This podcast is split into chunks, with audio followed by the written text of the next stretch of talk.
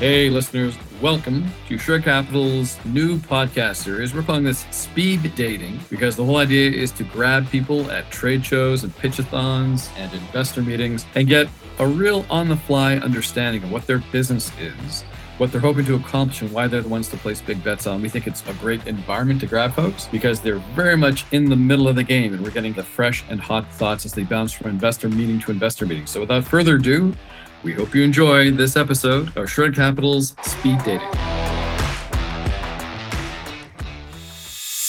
So, welcome everyone to the latest version of our podcast here from the Atlantic Venture Forum in Halifax, Nova Scotia. I have Pascal McCarthy today with me from Parados Cerebral Solutions.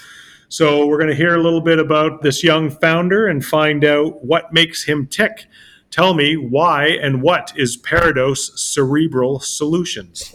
Parados Cerebral Solutions, well, the name kind of came from uh, where we started, which was aimed at predicting and preventing concussions. And I had both kind of a personal, family, and professional history with different kinds of brain injuries. And so I started in that direction and then realized no one really cares about concussions until after you get a concussion.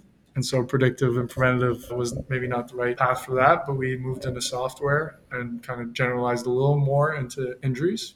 Excellent. So, like many of the founders and entrepreneurs that we talk to from time to time, there is a deeply personal connection that drives the purpose and passion that you lead every day with Parados, right? So, that's fabulous. So, walk us through what the product is and where it's at. Yeah, so the product is basically with any device with a camera and an internet connection. You point and shoot at someone doing a movement or standing still. So it's a postural and movement analysis platform. And we identify biomechanical imperfections. So whether you have tight hips, you have bad neck posture, or you've had a knee injury or shoulder injury, and when you walk, it's apparent by the way you swing your arms and the way you move your legs. So we help trainers and therapists, medical and performance specialists, collect data and analyze data quicker. We're really focused on the front end of collection and analysis, not so much on the interpretation and recommendations.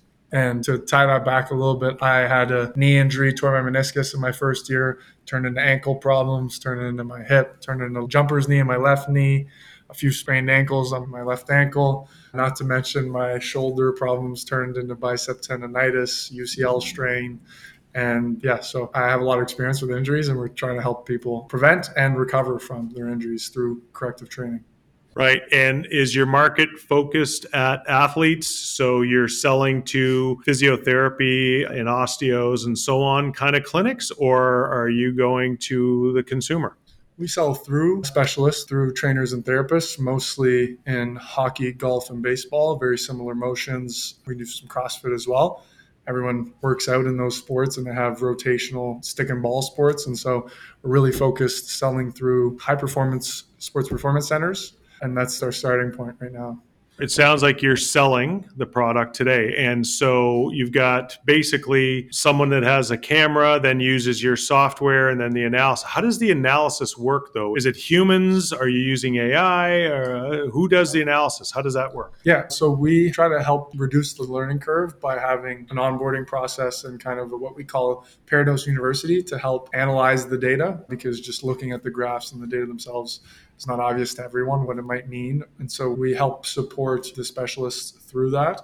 We use artificial intelligence, computer vision to predict where the joints are located in 3D space and then provide different data visualizations to make it easy to interpret. And you said you're selling today. You're selling. We're commercializing at the moment. Okay. We've done a couple hundred evaluations. Uh, we have some B2C revenue because we want to test directly with end users to start, get some feedback, make sure there's value there. We had our own kinesiologist in house, also customer success representative, carry out a lot of the user testing. And then through my relationships with, well, my brother, former Blue Jays coach, we have some NHL, PGA coaches uh, local in New Brunswick that we're working with and preparing our official enterprise level contracts right now. This podcast is brought to you by Shred Capital, www.shredcapital.com, and where all fine social media channels might be found. If you're an early stage founder taking your first or ideally second crack at a game changing startup, we'd love to help you get to first base.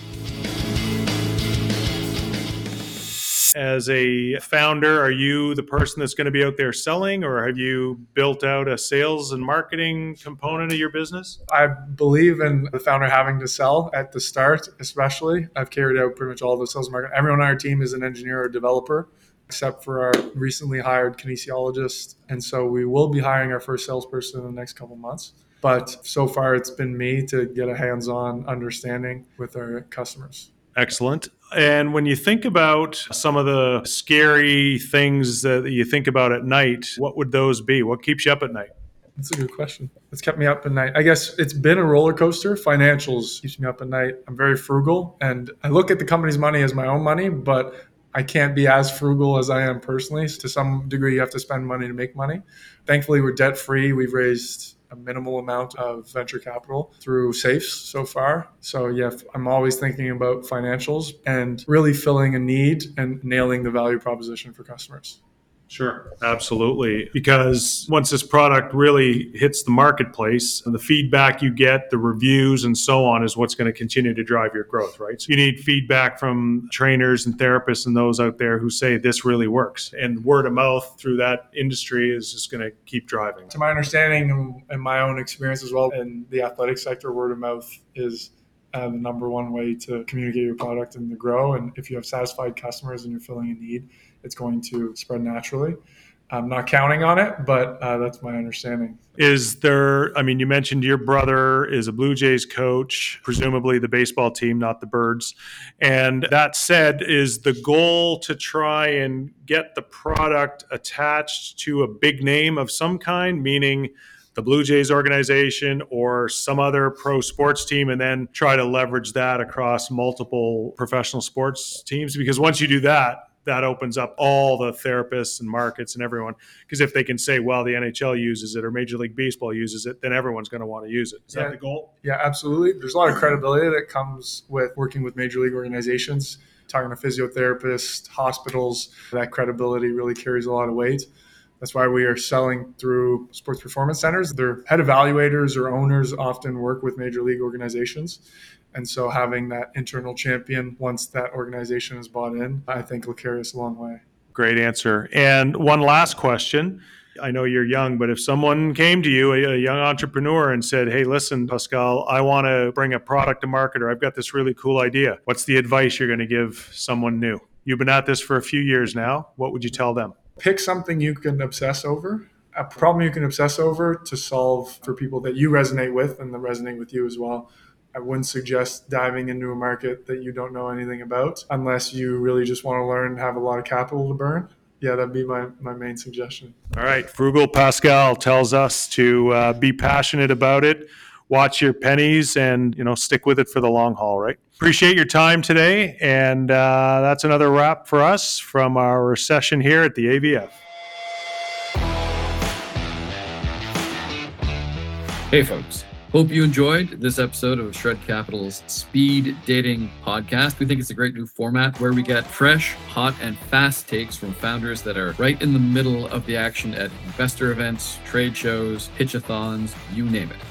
So, if you want to know more, please come visit us at www.shredcapital.com. Learn a bit more about what we do to help early stage startups put their best foot forward and raise that crucial first round of capital. And you can also find Shred wherever you find social. You can find this podcast in the usual spots. We're on LinkedIn, we're on Twitter, we're on Facebook.